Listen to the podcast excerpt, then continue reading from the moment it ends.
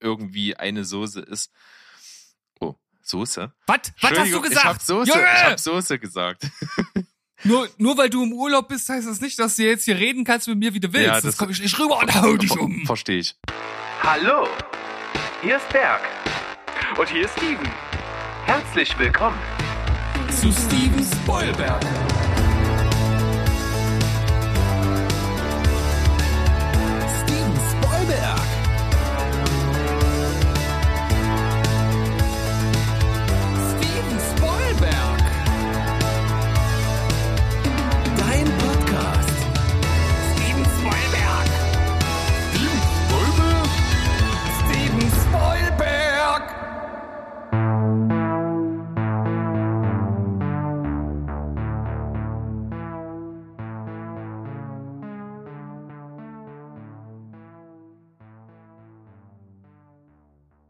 Hallo, liebe Welt da draußen. Hier ist euer liebster Film- und Serienpodcast Steven Spoilberg mit mir, Steven, und mit auf der anderen Seite dem geilen, sexigen Urlaubsberg. Urlaubsberg. Also heißen wir jetzt Steven Spoilurlaubsberg. Ja, genau. Spoilurlaubsberg. Auch, auch in der Betonung. Ja, Spoilurlaubsberg. Es ist wie Sachin Heini und äh, äh, Balsamico. Balsamico. und Synthesis. Ja. Sehr schön. Man höre die Folge, in der wir das äh, vorstellen. Ich weiß bloß nicht mehr, welche das war. Es dürfte eine Quatschberg-Folge gewesen sein, oder? Die Vermutung liegt nahe. Letztendlich bestätigen könnte ich es jetzt nicht. Nee. Aber du kannst bestätigen, dass du total tiefenentspannt gerade in deiner Ferienwohnung hockst und total locker vom Hocker diese Folge jetzt machen wirst. Das kann ich im Großen und Ganzen bejahen. Ich bin mental sehr entspannt. Körperlich nicht ganz so, weil das ja schon mein äh, mit meiner Frau der Alpenurlaub ist und wir einfach aktiv sind. Ja, viel wandern, viel auch paddeln tatsächlich und Ausflüge, Unternehmungen. Das ist ja, das ist aktiv, da ist man abends schon ganz gut kaputt, aber mental halt wirklich völlig entspannt. Und ich sitze jetzt hier tatsächlich in der Wohnung und habe mir so das Reiseequipment aufgebaut. Also heute ist die Tonqualität ein bisschen schlechter von mir als sonst, weil es einfach nur so ein Reisemikro ist. Und Du weißt, dafür, da, du weißt, dafür gibt's keine Entschuldigung. Nö, aber ich weiß, ich habe ja auch dich und du kannst das meiste rausholen. Ach so, glaubst du, ja? Tonal. Und ich habe festgestellt, als ich mich hier niedergesetzt habe, dass dieser Raum etwas schallt.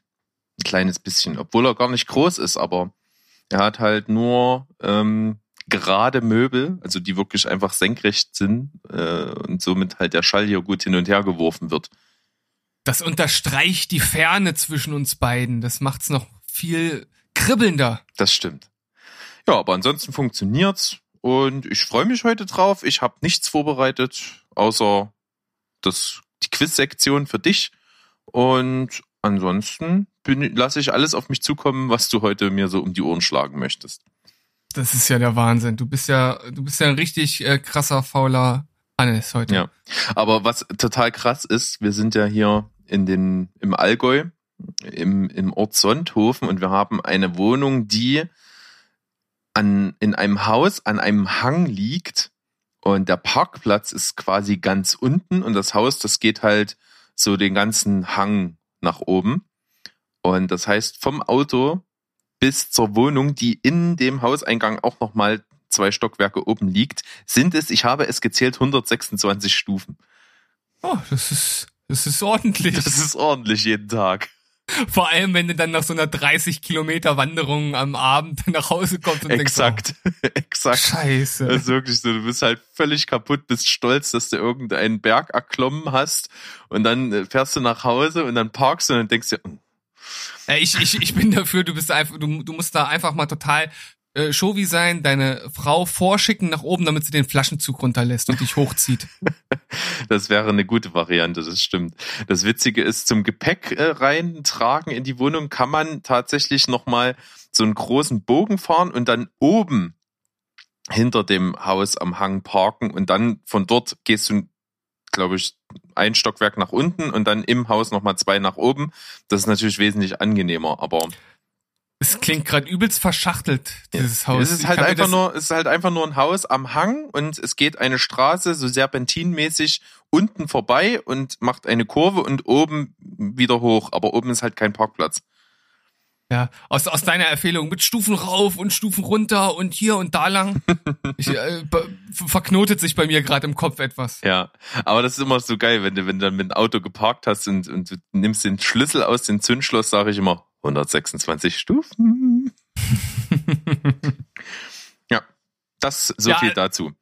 Ich, ich glaube, in unserem Quiz-Segment, da werden wir jetzt auch mindestens 126 Gedankensprünge oder Gedankenverknüpfungen brauchen, um zu dem perfekten Ergebnis zu kommen. Ja, okay. Dann bin ich jetzt ganz gespannt. Ich bekomme ja die Kopfkinonuss heute. Das ist Correcto Mundo.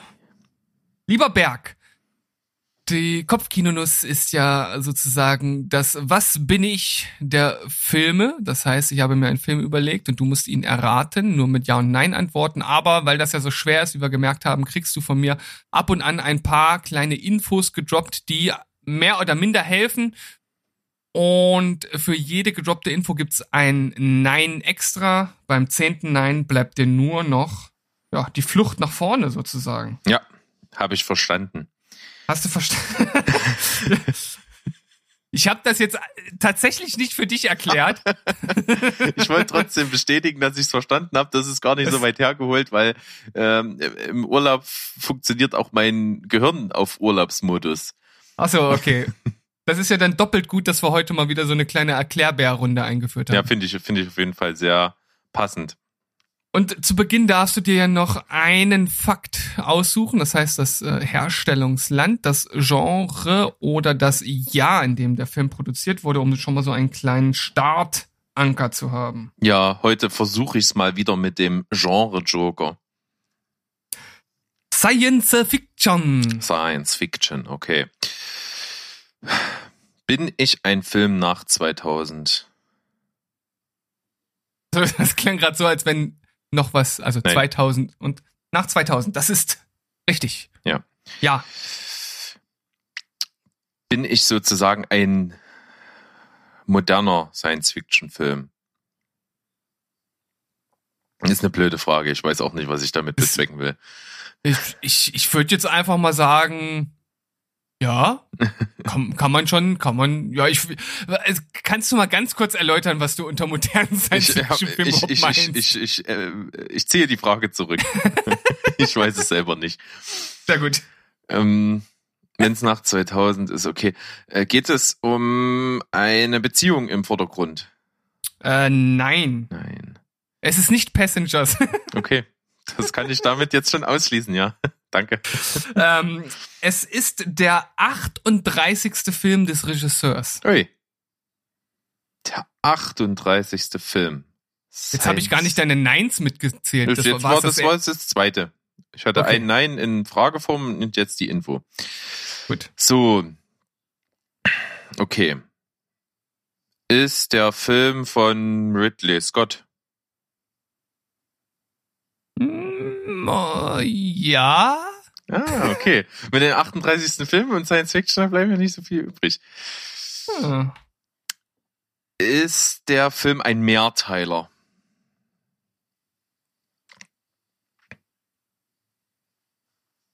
Mm, Nee, kann man eigentlich so nicht. Na, was heißt also Es Mehrteiler? gibt eine ist, Fortsetzung. äh, ist das direkte Fortsetzung? Ich glaube ja. Hm. Dann drop mir einfach mal eine Info noch.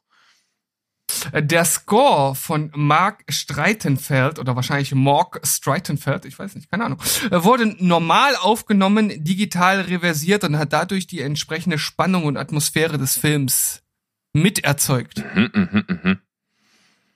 Ist ja bei Science Fiction nicht ganz schlecht, sowas zu haben. Spielt in dem Film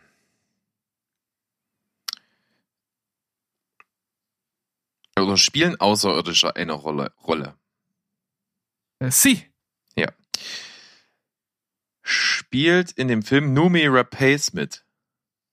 Si, Senor. Dann ist es Prometheus. Das ist korrekt. Yes! Geil. Ja, äh, oh Mann, ärgert mich ein bisschen. Hätte ich ein bisschen besser drüber nachdenken können mit dem Regisseur. Tatsächlich, ja. Der Hätte- hat hätte mich nie- schnell hätte- draufgebracht. Hätt, ja, jetzt, wo du es halt so sagst, ergibt das durchaus Sinn, dass das sehr viel in eine bestimmte Richtung. Äh, Aber ich bin froh, dass ich das heute einfach gut rausgekriegt habe. Mit meinem ein- Urlaubshirn. so ein geiler Typ. Die erste Sequenz, Beginning of Time, wurde in Island gedreht und hat ganze zwei Wochen gedauert, um sie zu drehen. Echt? Ist ja Wahnsinn. Ja. Das ist doch das mit dem weißen Menschen da, der da in diesem Wasserfall und so. Ja, genau. Ja, ja. Okay, die ist gar nicht so überkrass, dass ich mir denke, jo, kann man zwei Wochen dran drehen.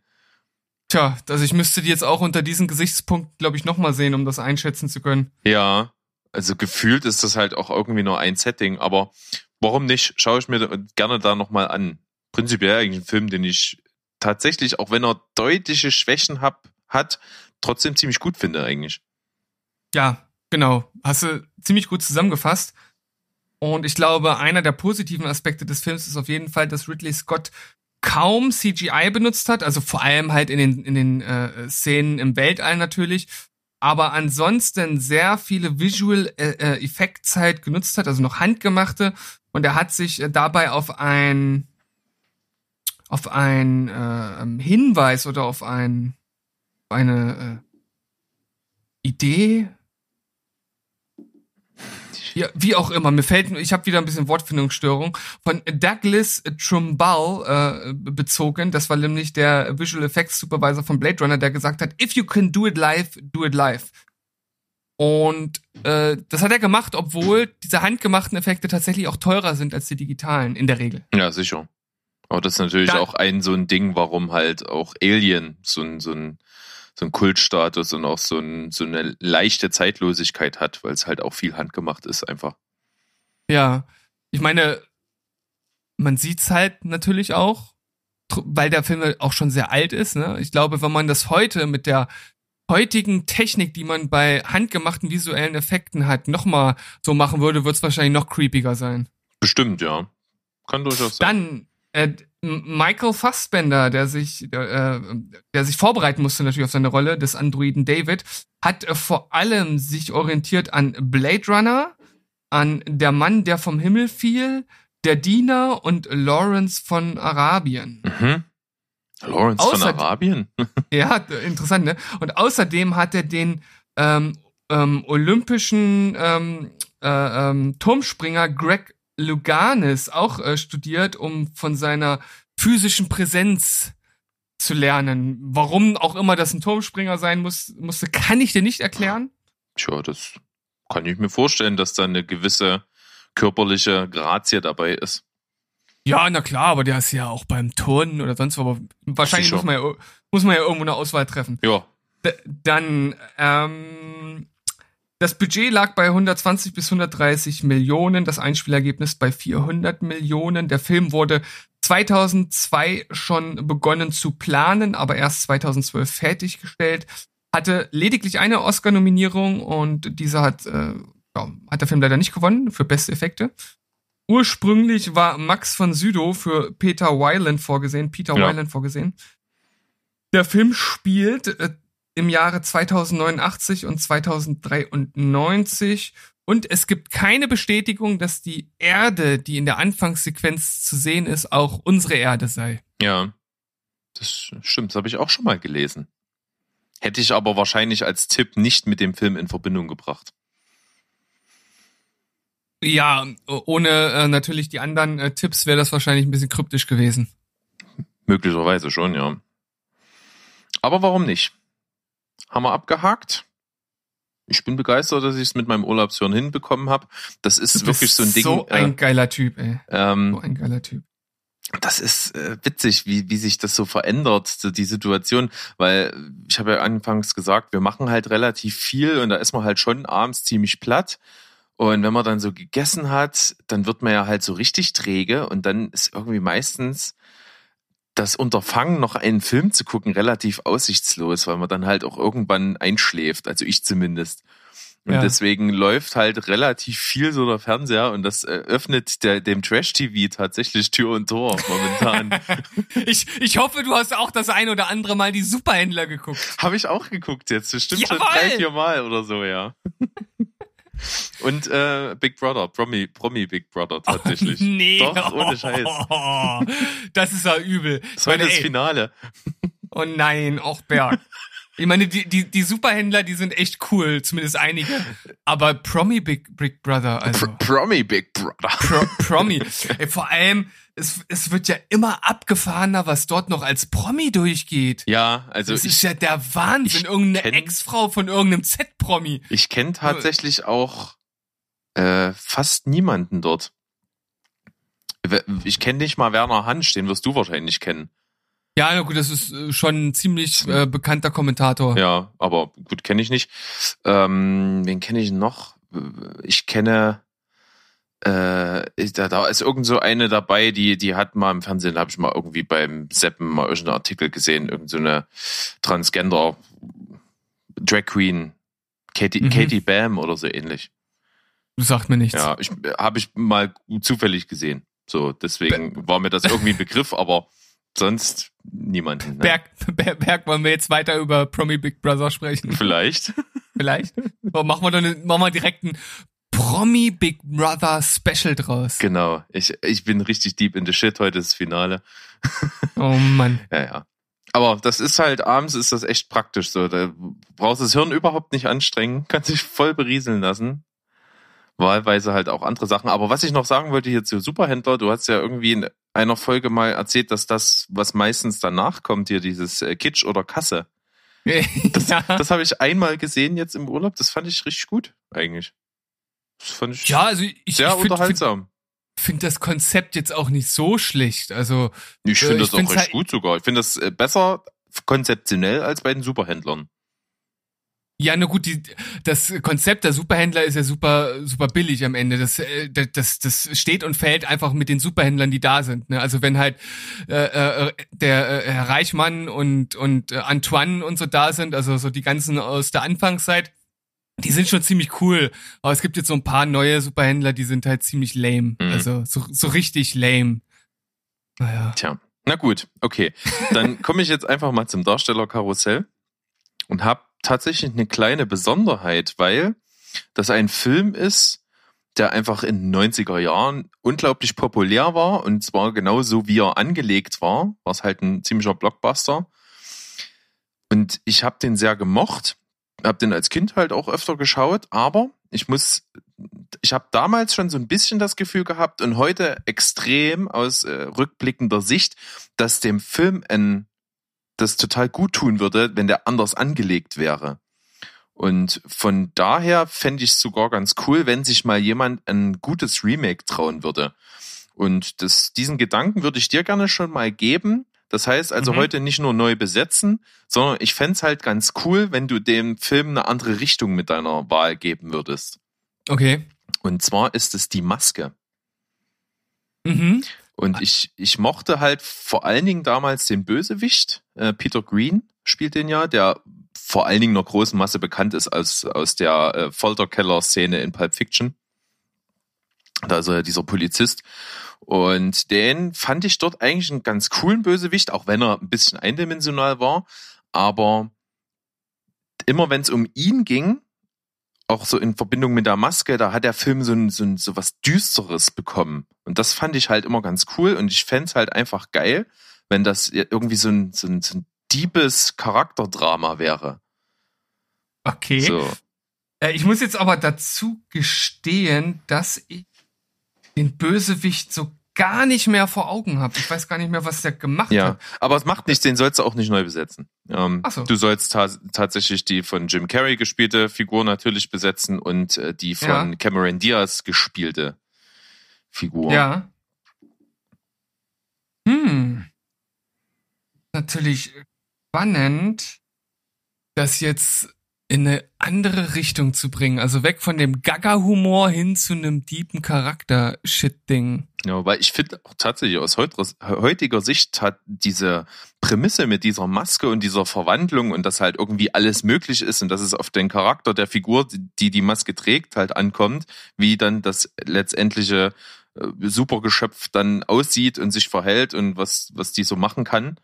Das finde ich halt eine coole Prämisse. Mhm. Und natürlich, äh, als es um Jim Carrey in der Rolle ging, das war ja halt so ein ganz schüchterner, nerdischer Typ, der auf Cartoons steht. Natürlich war dann halt so viel so Cartoon-Gag und Action dabei. Aber das hat man ja bei dem Bösewicht dann gesehen, dass es halt bei ihm halt so ein ultra diabolisches äh, Geschöpf war. Und das einfach zu verbinden mit irgendeinem kaputten, psychisch kranken Charakter oder so, das fände ich sehr interessant. Ja, ähm, also äh, pass auf. Ähm, einen Moment, ich muss ganz kurz, äh, weil mir der Name nicht einfällt, äh, was nachschauen. Ähm, ah ja. Ähm, ich nehme Vico Mortensen mhm. für die männliche Hauptrolle und Charlotte Gainsbourg für die weibliche. Mhm. Fertig. Hochinteressant äh, entspricht tatsächlich schon so ein bisschen dem, was ich mir halt dabei denke. Man müsste halt natürlich den Film handlungsmäßig auch ein bisschen anders anlegen. Hier ist es ja halt schon, äh, da geht es ja um diesen Bankraub und so ein bisschen um Rache und das soll alles so ein bisschen actionmäßig sein. Aber es, es kommt ja trotzdem so ein, äh, ich fand das damals schon als Kind halt einfach unpassend, dass das Ganze alles so lustig irgendwie ist und so actionmäßig und dann kommt so diese Passage mit diesem Bankraub, mit dieser Bande, wo auch so ein Mafiosi irgendwie im Hintergrund steht. Das fand ich dann alles irgendwie so düster und hat nicht dazu gepasst. Und wenn man das mhm. alles irgendwie so in die Richtung bekommen würde und das so ein bisschen mit Tiefe macht, dann finde ich das cool. Viggo Mortensen, Riesentyp, kann ich mir gut vorstellen. Ähm, ich, ich glaube einfach dadurch, dass in der Prämisse des Films alles möglich ist, kann man das halt super auf ihn adaptieren, auch handlungsmäßig dann. Charlotte Gainsborough ähm, ist eine riesen Schauspielerin auf jeden Fall. Gainsbourg, oder? Keine Ahnung, wie die ausgesprochen wird. Aber wir sind ja oh. hier der Podcast, der die ganzen Namen falsch ausspricht. Das passt schon. Hast recht. Ähm, im Original ist ja Cameron Diaz in dem Film auch angelegt als so eine absolute sexy Vamp-Rolle. Ja. Die, die, halt in den Raum kommt und alle halt, äh, ja, fliegen die Augen raus. Das wäre jetzt bei Charlotte Gainsborough tatsächlich nicht. Aber der Film ist natürlich ein bisschen anders angelegt. Trotzdem würde ich halt äh, selber so eine irgendwie eine Frau besetzen, wo es ähnlich ist, halt die auch in den Raum kommt und so eine so eine so eine Klasse ausstrahlt, aber halt einfach mit mit so einem gewissen Niveau. Ähm, deswegen finde ich das nicht ganz so stark. Viggo Mortensen finde ich super, bin ich sehr gespannt, wie das aussehen würde. Den würde ich für den würde ich eine 8,5 vergeben bei dir. Mhm. Und für Charlotte Gainsborough ist schwierig ich bin halt sonst immer ein bisschen wohlwollend. Das ist, läuft ein bisschen gegen das, was ich mir erhofft hatte, so. Deswegen da nur eine 6,5. Es gibt insgesamt noch eine 7,5 für alles. Ah, okay. Ich habe jetzt in meinem Kopf natürlich dadurch, dass man den in so eine andere Richtung lenken kann, mir da ein bisschen was anderes gedacht. Mhm. Aber du bist ja hier der, der Judge und ich nehme dein Urteil an. Sehr gut. Also meine Wahl wäre gewesen, da ich halt, äh, ich hätte, ich würde es total gerne in so einer Richtung sehen wie Joker. Mhm. Und deswegen finde ich auch Joaquin Phoenix total super, weil der mhm. auch so ein, so ein Außenseiter-Loser-Typen super spielen kann. Ähnlich halt natürlich auch wie beim Joker und ich glaube, da könnte man einen ultra krassen Film draus machen. Und als weibliche äh, Figur die auch so irgendwie was ausstrahlt für viele Menschen. Für mich tatsächlich nicht so, aber ich glaube, es würde funktionieren in dem Kontext, weil ich selber kein Riesenfan bin, wäre Angelina Jolie. Oh, okay, da, also da hättest du bei mir auf, auf jeden Fall keinen Nerv getroffen. Ich, ich bin auch kein Fan von ihr, aber ich traue es ihr trotzdem zu. Wahlweise natürlich ein bisschen jünger müsste sie dann sein, ist jetzt, glaube ich, dafür zu alt. Einfach wäre noch äh, Monica Bellucci. Mhm, okay. Aber jetzt halt noch, jetzt ein bisschen zu alt, müsste man eine jüngere Version von ihr nehmen. Das wäre so mein Ding. Aber ich glaube, das bietet total Potenzial für einen richtig guten, für ein richtig gutes Remake, was halt eher ein Reboot wäre, weil es ja schon irgendwie anders angelegt werden müsste. Ja, stimmt. Ja, vielleicht haben wir ja jetzt ein paar US äh, damit angefixt. Wäre gut. Kann auch sein. Ja. Weil in, in unserer Hörerschaft, da sind ja, also, Da ist, äh, da, da, da ist Also- also einiges, Emmerich- was Rang und Namen hat. Emmerich und Bay, ne, mit denen telefoniere ich öfter mal abends. Ja, finde ich gut. Wenn, wenn der Cast vorbei ist, dann treffen wir uns immer noch hier auf dem, auf dem Kaffee online Ja, finde ich schön. und dann geht's los. Super Sache. Weißt du, was jetzt auch losgeht? Pause. Ja. Tschüssikowski. Oder bis gleich. Genau.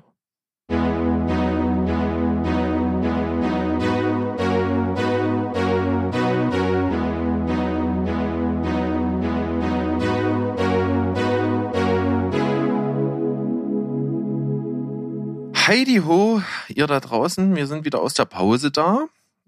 Immer noch Urlaubsberg und Lieblings-Steven. So sieht's aus.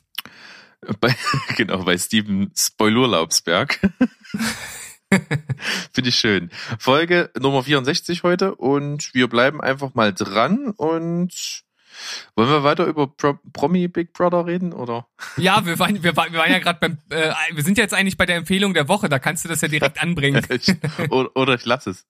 Oder du lässt es. Ja, das Und ist mein Vorschlag. Erzählst uns einfach einen richtig geilen Tipp. Das wäre mal was Feines. Auch richtig geil, auf jeden Fall ziemlich unterhaltsam. Ich habe das Glück gehabt, wieder für einen Telestammtisch einen Film mir anschauen zu können. Der kommt erst am 10. September in die Kinos. So, soweit es halt möglich ist, sage ich mal, ist ja alles immer noch sehr eingeschränkter Kinobetrieb.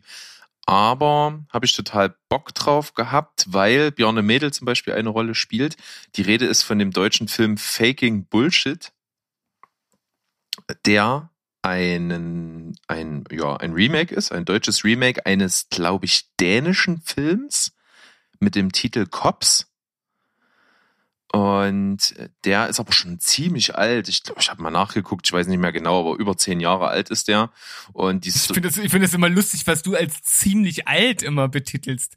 zehn Jahre gedacht, so, finde ich oh, in der Filmwelt halt einfach äh, Welten. Ich dachte, du sagst jetzt von 73 oder so. Nein. Also auf jeden Fall ein etwas älterer Film schon. Und die Story ist ganz witzig. Es geht halt um eine Kleinstadt, die eine kleine Polizeiwache hat und in dieser Stadt ist halt absolut nichts los. Es passiert keine Kriminalität. Also das Krasseste, was da mal passiert, ist, dass eine alte Frau anruft, weil ihre Katze im Baum festsitzt. Und eigentlich die Feuerwehr dazu für zuständig ist, aber da die irgendwie, keine Ahnung, die Polizei auch was zu tun hat, machen, machen die das. Ja, und ja, das ist eigentlich die Story. Es spielt von so einem kleinen Kaff irgendwo beim Ruhrpott und es ist halt diese Polizeiwache und da ist die Situation genauso und irgendwann kommt mal von der Dienststelle aus Düsseldorf eine Polizeibeamtin, eine relativ hochrangige, die dort halt eine Innenrevision durchführt und äh, ja, halt testen will, wie die Wache so arbeitet und funktioniert. Und das Problem ist natürlich, wenn sie feststellt, dass da halt absolut nichts zu tun ist und das einfach ineffizient ist, dann wird diese Wache aufgelöst. Und die, äh, lass mich kurz überlegen, eins, zwei, drei, vier. Ich glaube, in der Wache sind vier. Nee, fünf, fünf, genau. Der, der Wachenchef, der bald in Rente geht und noch vier Beamten. So, und das, das war's. Und die wollen natürlich ihren Job nicht verlieren und fangen dann halt an, mehr, erst durch Zufall, aber dann gezielt halt so kleine äh, Verbrechen selber in der Stadt zu begehen, um sie dann selbst aufklären zu können. Damit halt die Verbrechensrate höher wird und naja, und irgendwann schlittern sie in wirklich einen real existierenden Fall mehr oder weniger rein. Und ja, so entwickelt sich das. Das ist eigentlich ziemlich kurzweilig. Bjarne Mädel hat so eine kleine Nebenrolle als Dorfpenner, der dann halt immer gerne mal angestiftet wird und äh, ja, das eigentlich sehr begrüßt, weil dann kann er in der Polizeiwache sich auch mal duschen und hat mal ein Bett zum Schlafen und so. Und ähm, das ist ziemlich cool, macht Spaß, ist unterhaltsam, ist natürlich auch äh, ultra klischeebeladen und auch wenig realistisch, aber einfach für so zwischendurch ein total unterhaltsamer Film, bei dem man viel lachen kann. Und einer dieser Beamten der Polizeiwache, das ist nur so eine Nebenrolle, der haut halt ultra geile Sachen raus. Also Mhm. der hat- hat so einen trockenen Humor, wie der manchmal in irgendwelchen Situationen völlig unpassende Dinge fallen lässt. Das ist echt witzig, wird leider nur irgendwie so im ersten Drittel viel eingesetzt und dann halt fast gar nicht mehr. Das ist ein bisschen schade, aber der hat auf jeden Fall gefetzt. Insgesamt einfach unterhaltsam. Faking Bullshit kann man sich mal leisten und ich habe, glaube ich, äh, 7,5 oder 7 vergeben. So in der Ja, da- Dreh. Möchte da- ich mich da nicht kommt der-. Da kommt der Film bei dir besser weg als in der Kritik. Ja, Die fanden den, glaube ich, so durchgehend nicht so Schäne. Ja, ist jetzt halt natürlich, muss man drauf stehen, ist total spezieller Humor. Ist Sehr alberner Humor teilweise und wie gesagt, ist halt ultra überzeichnet. Hm.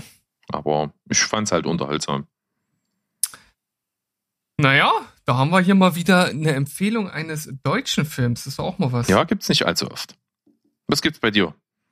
Ja, was gibt's bei mir? Also ich finde bei der Empfehlung der Woche, da ist man immer in so einem Zwiespalt. Also ich habe jetzt so ein paar Sachen, die, die, die sind ganz gut. Auf der anderen Seite möchte ich natürlich auch die ganz guten Sachen in der CCC-Folge richtig ausführlich besprechen. Verstehst du? Ja, kann ich total nachvollziehen.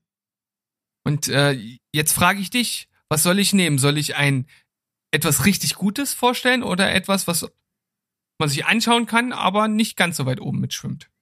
Ich, letzteres. Ja.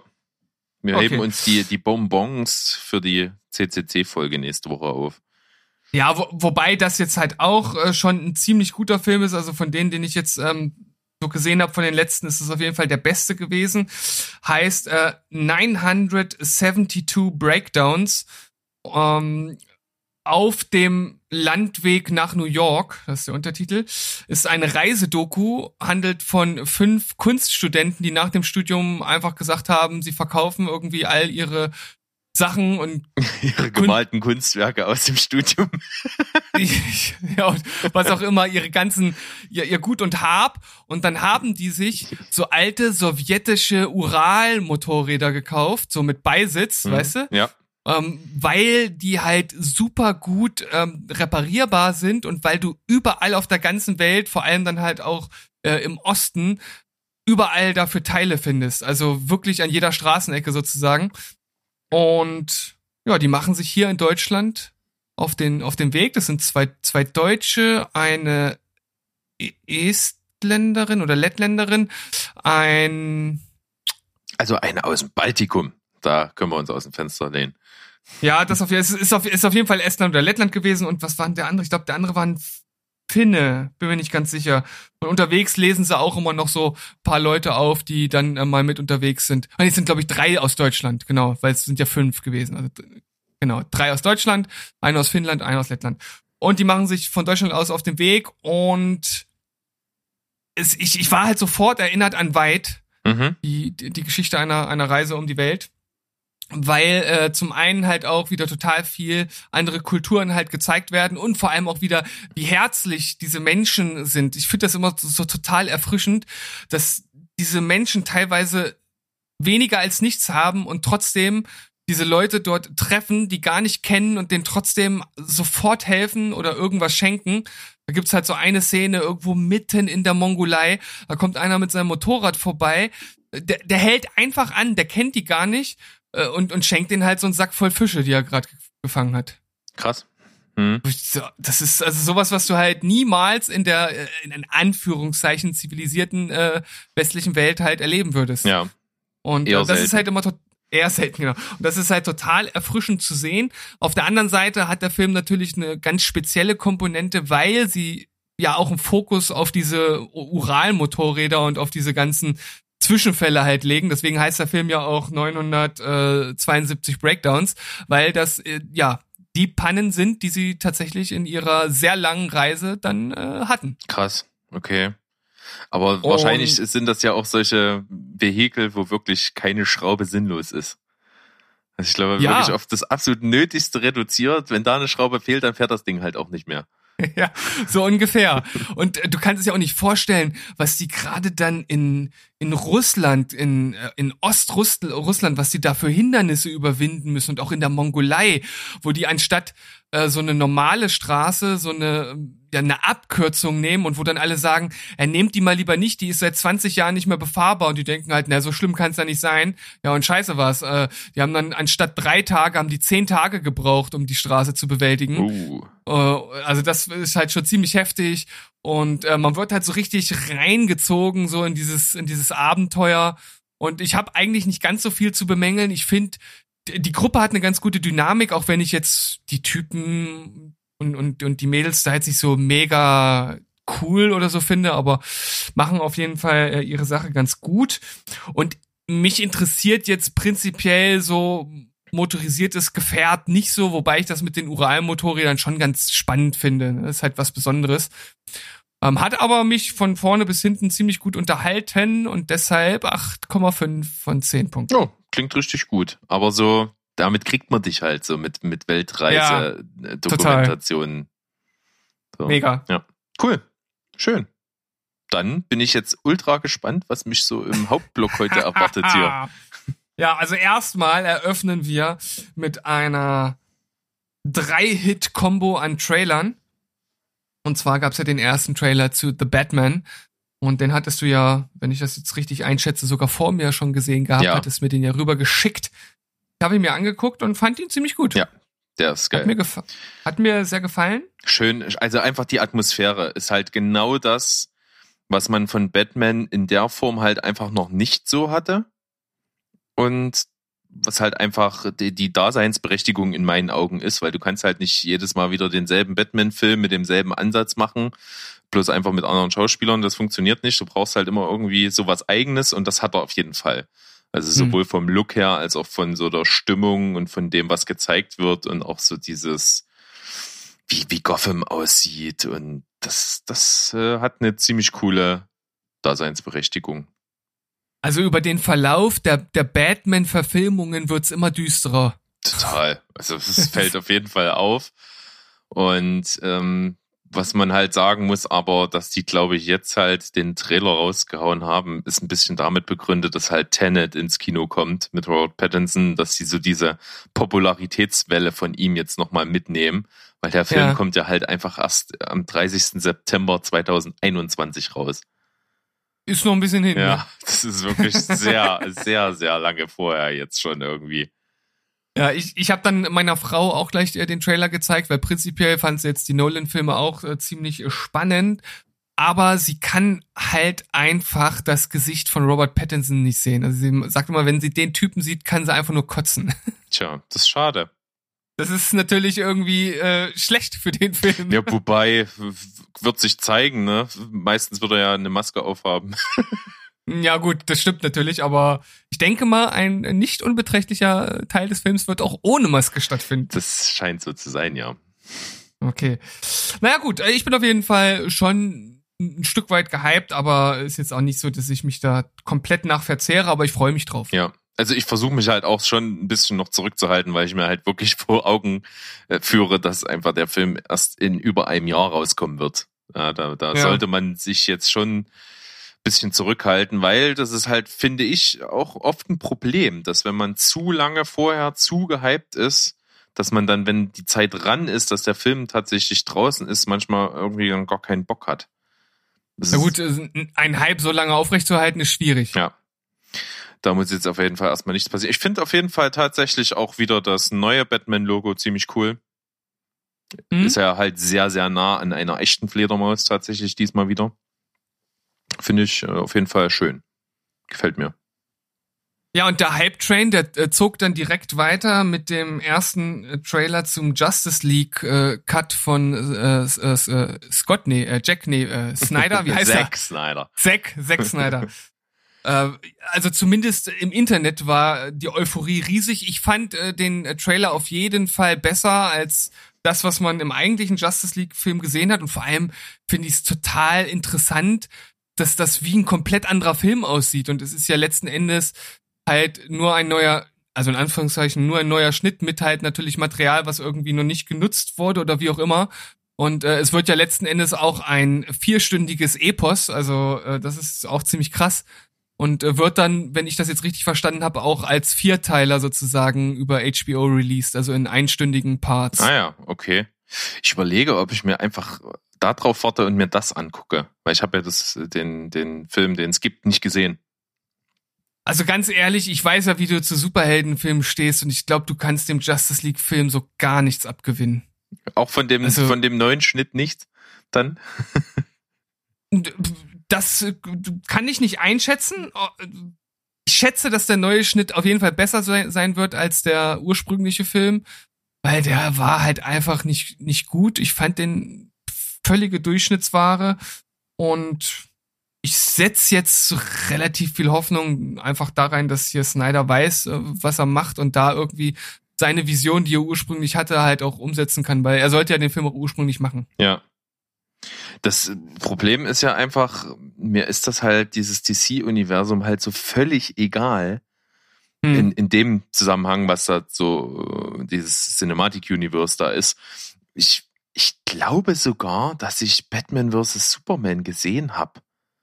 Aber ich kann mich halt null dran erinnern, beziehungsweise bin ich mir nicht mal sicher, ob ich ihn gesehen habe.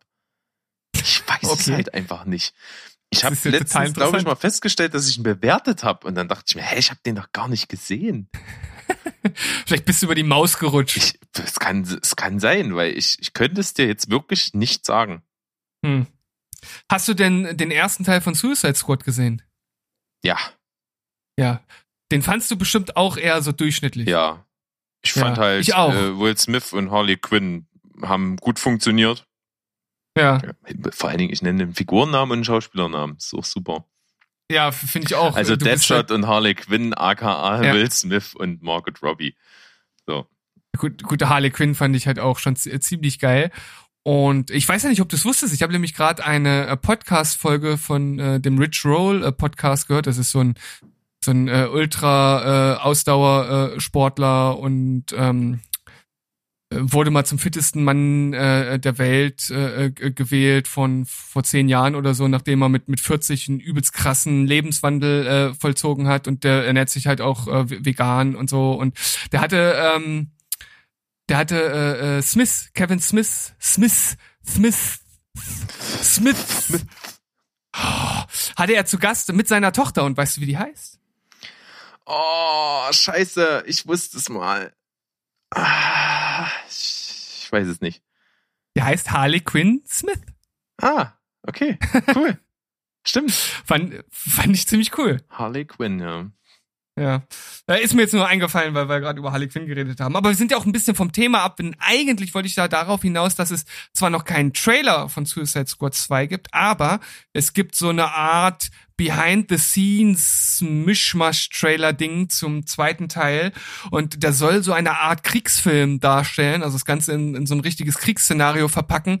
Und also wie die diesen Trailer zusammengeschnitten haben, der hat mich so gehypt, weil das sieht so mega geil aus. Also ich fand's einfach nur absolut mega. Dann Ich muss ich so mir das Bock, noch den angucken. zu sehen. Das hatte ich dir auch geschrieben, Du dass ich das. irgendwas mit Idris Elba auf jeden Fall irgendwie. Oder? Äh, ich weiß nicht, ob ich in dem Zusammenhang irgendwas mit ihm geschrieben oder gepostet habe, wie auch immer. Es sieht einfach total geil aus, weil das halt so so, so krass viele Charaktere erstmal sind und die halt alle da aufeinander losgehen und du sie- siehst halt diese diese Sequenzen praktisch wie auf so eine Art aus so einer Art Making-of-Perspektive, wo dann teilweise noch so ein bisschen Greenscreen ist, aber wie das schon alleine wirkt, Mhm. da will ich gar nicht wissen, wie das dann letzten Endes im Film rüberkommt. Also, oder ich will es auf jeden Fall wissen, natürlich. Jetzt bin ich sehr Also ich bin- gespannt. Ich bin super gehypt. Also ich, da haben die echt, echt ein geiles Ding äh, ja aufgezogen mit diesem, mit diesem, mit dieser Art Trailer. Ja. ja, so eine Art Featurette oder so, wie das immer heißt. aber es ist halt auch wirklich nur eine Minute 40 lang oder so. Okay. Ne? Und also wie so ein Trailer halt. Also es ist richtig geil. Musst du dir auf jeden Fall mal anschauen. Mach ich. Mach ich. Die Zeit habe ich. Hab ja Urlaub. So, dann sind wir, sind wir bei Serien angelangt. Da habe ich jetzt zwei Sachen rausgesucht. Zum einen geht es um das Ende von Stranger Things. Es wurde noch nichts offiziell verkündet, aber man mutmaßt, dass es jetzt erst noch eine vierte und dann wohl auch noch eine fünfte Staffel gibt, bevor die Serie dann zu Ende ist. Und da stellt sich halt die Frage, ist das so ratsam? noch eine Staffel draufzupacken. Viele sagen ja jetzt schon, dass die Serie zwar schon immer noch funktioniert hat in den letzten Staffeln, aber irgendwie so diese richtige Faszination von der ersten halt auch immer mehr abnimmt, vor allem weil die Schauspieler ja auch immer älter werden. Ich bin da sehr zwiegespalten, muss ich sagen. Ja, es ist auf jeden Fall ja schon in der dritten Staffel ganz schön anders gewesen. Die zweite Staffel war ja sehr ähnlich zur ersten. Die dritte war schon vom Style, schon fast schon vom Genre her einfach anders. Und da fand ich, was sie aus der Figur von Hopper gemacht haben, das verstehe ich bis heute nicht. Also hm. keine Ahnung, was das soll und hat mir auch nicht gut gefallen. Und ja, ich dachte jetzt eigentlich, war fast schon der Überzeugung, dass das schon gemachte Sache war, dass es vier Staffeln geben soll und dann Schluss ist. Na, die Macher, die haben jetzt wohl die Corona-Zeit genutzt, um sich nochmal richtig einen Kopf zu machen, wie sie das Projekt zu Ende bringen wollen und haben da wohl so ein bisschen, ja, implizit, also nicht ganz, äh, ganz ausdrücklich äh, damit gesagt, dass dann wahrscheinlich ähm, nach der vierten noch eine fünfte Staffel kommen wird. Hm. Ich lasse mich einfach mal überraschen, weil die dritte Staffel, auch wenn sie anders war, hatte ja trotzdem was für sich. Vor allen Dingen CGI-mäßig. Es ist absoluter Oberwahnsinn, was sie da gemacht haben, fand ich. Und wenn es gut geschrieben ist, kann das alles funktionieren. Aber natürlich darf man nicht auf diesen Zug nochmal aufspringen wollen, was die erste Staffel gemacht hat, weil da kommt man nicht mehr ran an diesen 80er-Vibe mit äh, den Kindern, die die so Abenteuer erleben, weil es einfach, wie du schon sagst, einfach nicht mehr so ist, dass die in dem Alter sind, wo das klappen kann. Ja, also wir hoffen, dass es einfach trotzdem zu einem rühmlichen Ende gebracht wird. Das hat die Serie auf jeden Fall verdient. Ja, sehe ich genauso. Letztens hatten wir das Thema äh, Serien, die äh, über ihren, nee, nicht die über ihren Horizont waren, sondern die abgesetzt wurden, obwohl man sie hätte weiterführen sollen, weil sie eigentlich ziemlich gut waren und weil es viele Fans gibt, die dann auch ziemlich entsetzt darüber waren. Mhm. Und äh, jetzt gibt es einfach mal direkt zwei aktuelle Beispiele und eine Serie, beziehungsweise die eine Staffel, die es davon gibt, die hast du auch geguckt und fandest die, glaube ich, auch ziemlich gut. Und zwar I'm Not Okay With, uh, with This mhm. wird abgesetzt. Oh, gibt's keine einer zweite? Staffel. Oh, ja. Okay. Und äh, Altered Carbon wird auch abgesetzt nach zwei Staffeln. Und das, obwohl äh, sowohl äh, ziemlich gute Kritiken äh, kamen, als auch äh, es sehr, sehr viele Fans hat. Ja, also Altered Carbon ist mir scheißegal. Ich habe die erste Folge der ersten Staffel gesehen, die hat mich null gekriegt, habe definitiv keine Lust gehabt weiterzuschauen. Kann sein, dass die zweite anders ist und besser und weiß ich nicht, aber ist mir auch Wurst. Und du ignorantes Schwein. Ja, ja. Ich bin auch wirklich tatsächlich nicht so der Riesenfan von Anthony Mackie. Ich weiß auch nicht warum, aber der hat auch coole Sachen gemacht. Also ich fand halt auch die Black Mirror Folge mit ihm sehr, sehr gut. Aber so richtig, dass ich den cool finde, kann ich nicht behaupten. Seine Avengers-Figur finde ich auf jeden Fall total für den Arsch. Ja. Finde ich jetzt auch nicht der Kracher, aber der ist ja nur in der zweiten Der ist in der Staffel zweiten, dann. genau. Und in der ja. ersten ist halt Joel Kinnerman, den ich halt einfach urunsympathisch finde, egal was der macht. Ich mag den nicht. Hm. Das ist wahrscheinlich auch einer der Gründe, warum ich dann nicht reingekommen bin. Und I'm not okay with this ist natürlich schade, weil ich das von der Art her irgendwie ganz cool fand, hat natürlich voll dieses Netflix-Ding, über was wir mal gesprochen haben. Ne? Also das hm. ist halt alles, was Netflix produziert, irgendwie eine Soße ist. Oh, Soße? Was? Was hast du gesagt? Ich hab Soße, Junge! ich hab Soße gesagt. Nur, nur weil du im Urlaub bist, heißt das nicht, dass du jetzt hier reden kannst mit mir, wie du willst. Ja, das, das komme ich nicht rüber und hau dich um. Verstehe ich, verstehe ich ganz. Ich entschuldige mich.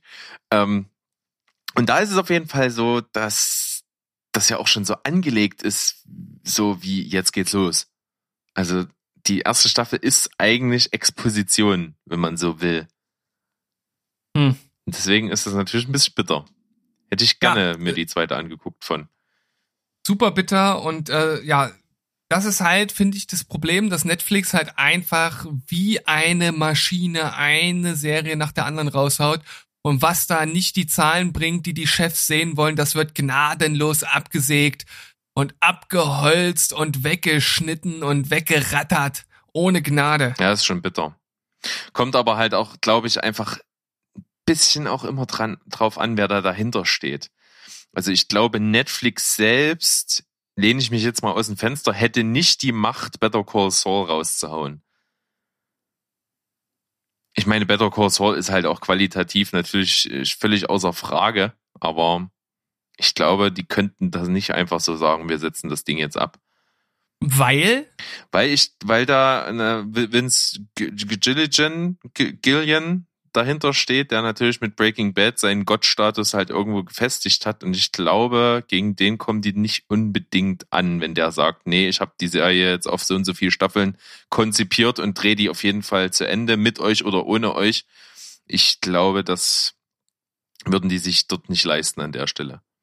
Na gut, ist ja halt aber auch eine der meist frequentierten Serien. Das ist natürlich jetzt so ein Beispiel, was wahrscheinlich auch einfach nicht eintreten wird. Nee, glaube ich eben auch nicht. Aber ich glaube, wenn es so wäre, dass die Staffeln halt jetzt irgendwie sehr krass schlechte Zahlen hätten, die jetzt, keine Ahnung, unter, unter I'm not okay with this liegen würden, wäre es, glaube ich, trotzdem nicht so, dass die einfach sagen, nö, wir machen jetzt keine mehr. Hm. Weiß nicht, ist natürlich Tja. jetzt ein bisschen Äpfel und Birnen, aber ja. Es ist trotzdem, es ist, es ist ein leidiges Thema und es ist irgendwie, irgendwie schade, dass die Fans da nicht mehr äh, ein, Einfluss haben können. Das stimmt. Wo Meine, äh, es, es wäre doch total äh, sinnig, einfach äh, immer so am Ende des Monats oder wie auch immer, keine Ahnung, wann da ein guter Zeitpunkt ist, so eine Art Poll zu machen. Welche Serien sollten weiter produziert werden, welche nicht? Oder keine Ahnung, wie man das umsetzt, dann können alle Fans einmal abstimmen, müssen verifizierte User sein, wie auch immer. Und dann haben die ein wirkliches Bild darüber, wie die Leute die Serie finden. Ich meine, manche gucken eine Serie, weil, okay, die ist halt ganz in Ordnung, aber ob die jetzt weitergedreht wird oder nicht, ist denen vielleicht egal. Ja, und andere, keine Ahnung, gucken eine schlechte Serie, weil sie einen empfohlen wurde oder weil sie eine Wette verloren haben. Keine Ahnung. Mhm. Äh, aber äh, so hat man auf jeden Fall ein total äh, gutes Bild des aktuellen Standes, wie, also wie die Serien bei den Fans stehen. Das Problem ist aber halt, wie du schon sagst, es ist nur ein Bild über den Stand bei den Fans. Und das würde jetzt implizieren, dass Netflix sich irgendeinen Scheiß drum schert, wie die Fans ticken. Ja, aber das tun sie ja im Grunde genommen. Im Grunde genommen glaube ich nicht. Im Grunde genommen sind es einfach nur wirtschaftliche Aspekte. Und wenn eine Serie Fans hat, heißt das ja noch nicht, dass die halt viel geguckt wird. Nicht, nicht unbedingt. Oh. Also, ja. Das ist wie, wie, man hört zum Beispiel bei so größeren ähm, äh, Lebensmittelketten jetzt zum Beispiel, hast du ja auch manchmal so das Ding, dass in irgendwelchen äh, kleinen Stadtteilen oder kleinen Orten oder sowas dann Filialen zugemacht werden und die Menschen dann sagen, ja, wir wollen das nicht und so. Ja, wenn ihr es nicht wollt, dann geht halt dahin und kauft. Wenn die Zahlen halt am Ende nicht stimmen, dann trägt sich das Ding wirtschaftlich nicht. Da können sich halt noch 50 Leute hinstellen und sagen, ja, aber es ist so schön hier, der Einkaufsladen. Das funktioniert halt eben nicht. Und so analog würde ich das hier sehen. Also. Na, aber ist es so ganz vergleichen kannst du die Beispiele, finde ich nicht. Okay, na gut. Glaube ich, also ist zumindest mein Gefühl, keine Ahnung, war ja jetzt auch nur so aus der, völlig aus der kalten Hose so eine Idee, aus vielleicht ist es tatsächlich. Hose. Das Sprichwort Bildung bei Steven Spoilberg. Finde ich gut. Voll aus der kalten Hose. Ja, kennst du das nicht? Nee, könnte ich mir nee. auch vorstellen, öfter zu verwenden. Das ist total gut, weil ab und zu werfe ich immer so eine Dinger ein und irgendwie hast du das dann immer noch nie gehört. Ja, und du hast ja heute auch schon gesagt, gut und hab. Finde ich auch gut. Gut und Hab? Gut und Hab. Nicht Hab und Gut, sondern Gut und Hab, hast du gesagt. Fand ich auch, Geil. Fand ich auch schön. Habe ich, gar nicht, hab ich gar nicht gemerkt. Ja, ich schon. Oh, ich, ich wollte dich nicht unterbrechen. Du warst zu schön im Fluss. Ich find's total schön, dass du mich einfach reden lässt, egal ob ich mich zum Hampelmann mache oder nicht. Ja, das, beruht ja auf Gegenseitigkeit, von daher macht das ja nichts. Ja, Berg, wir sind schon wieder äh, ziemlich äh, ausgereizt, was dieses, was diese Folge anbelangt. Und ich würde sagen, das endlose Thema verschieben wir einfach wieder. Echt? Nö. Ja. Komm. Nee. Ach. Ach. Ach. Na gut. Weil wenn wir das jetzt anfangen, ich glaube, das, das, da brauchen wir ein bisschen für. Dann müssen wir das wirklich aber nächste Woche einfach mal irgendwie einplanen. Dann, also da ah. müssen wir ganz fest. Aber weißt du, was wir jetzt noch ganz schnell machen können? Ja. Und das will ich schon seit Ewigkeiten. Wir müssen endlich das Easter Egg des Intros auflösen. Ach so, das stimmt tatsächlich. ich habe das so oft dran gedacht und jedes Mal wieder vergessen. Ja, ich, ich habe da schon gar nicht mehr dran gedacht. Aber warum ja, nicht? Siehste. Das können wir an dieser warum Stelle nicht? machen. Es ist ja im Grunde genommen ist das neue Intro in Anführungsstrichen ja das alte Intro mit anderen Sounds, aber es ist halt neben den bekannten Melodiespuren und Rhythmusspuren, die im Original drin waren, ist ja noch eine Melodiespur hinzugekommen, die es vorher nicht gab. Und der Schlüssel liegt in dieser Melodiespur. Genau, und zwar setzt die ein paar Mal ein oder wird ein paar Mal wiederholt. Und äh, beim letzten Mal, als die gespielt wird, also kurz vor dem vor dem Finale sozusagen, gibt es dann so eine Melodielinie. Das ist, glaube ich, eine Tonfolge aus aus fünf Tönen, die exakt so auch in einem Steven Spielberg-Film vorkommt. Und äh, vielleicht reicht das ja als so kleiner Hinweis und wer es jetzt rausfindet, der kann uns mal schreiben. Ach so, wir das ist ja auch schön. wir revealen es halt einfach mal nicht. Ja. Genau. Genau, erst ankündigen, dass jetzt das Reveal kommt und dann einfach genau das Gegenteil Das machen. gefällt mir. Das gefällt mir total. Das, ich könnte jetzt das Beispiel bringen, was du schon mal zensiert hast in einer Folge. ähm, aber ja, warum nicht? Ja, Berg. Dann, dann, dann machen wir das so. Also es ist eine Melodie hinzugekommen, die wird viermal äh, die- die- mit drei Tönen immer angespielt und beim letzten Mal, bei der vierten Wiederholung, sind es fünf Töne und die entsprechen einem Thema aus einem bekannten Steven Spielberg-Film. Richtig. Genau. Stimmt. Vielleicht kriegt's ja jetzt jemand raus. Ja, ich glaube, mit dem Hinweis gibt's ein paar äh, Sherlocks und Watsons, die das schaffen werden. Finde ich gut. Dann lass uns das so machen. Wir sind ja bei einer knapp unter einer Stunde. Das reicht völlig für eine, für eine Urlaubsfolge. Und dann hören wir uns einfach am Donnerstag wieder, wenn ihr möchtet. Ansonsten auch an jeden anderen Tag in der Woche. Aber Donnerstag kommt die nächste Steven Quatschberg Folge raus, die natürlich für so eine Urlaubsaufnahmesession wie gemacht ist. Sag ich dir. Und es wird auf jeden Fall, obwohl ich will mich nicht zu weit aus dem Fenster lehnen, aber ich sag mal, es wird auf jeden Fall nicht so, nicht so deeper Shit, wie wir sonst. Also wir sind ja so Philosophen und so und wir kennen uns da ja schon voll aus und so und haben voll Ahnung. Aber dieses Mal wird das, glaube ich, ein bisschen voll locker so, weißt du? Ja, so, so einfach reagieren mit dem Fluss. Einfach, ja, und so erzählen und ey, so geiler Tag und so und lass mal reden. Ja. Aber wir haben ja auch ein Konzept vorbereitet. Ich habe ja schon Social Media mäßig Leute gefragt nach Input. Ach, Ja. und du darfst den dann nutzen und ich nicht, oder was? jo, der ist ja für uns beide dann. Ach so. Ja, ja. Wir beantworten ja immer Geil. beide die Entweder-Oder-Fragen, um die es gehen wird. Ja, dann wäre es ja gar nicht so schlimm, dass deine Befürchtung wahr wird, dass ich mich nicht vorbereitet habe. Ja, weil ich habe genügend für uns beide.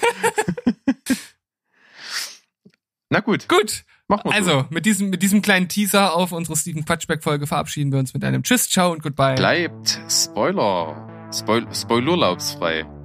Spoilurlaubsfrei, genau. Bis dahin. Tschüssikowski. Bye, bye. Junimond.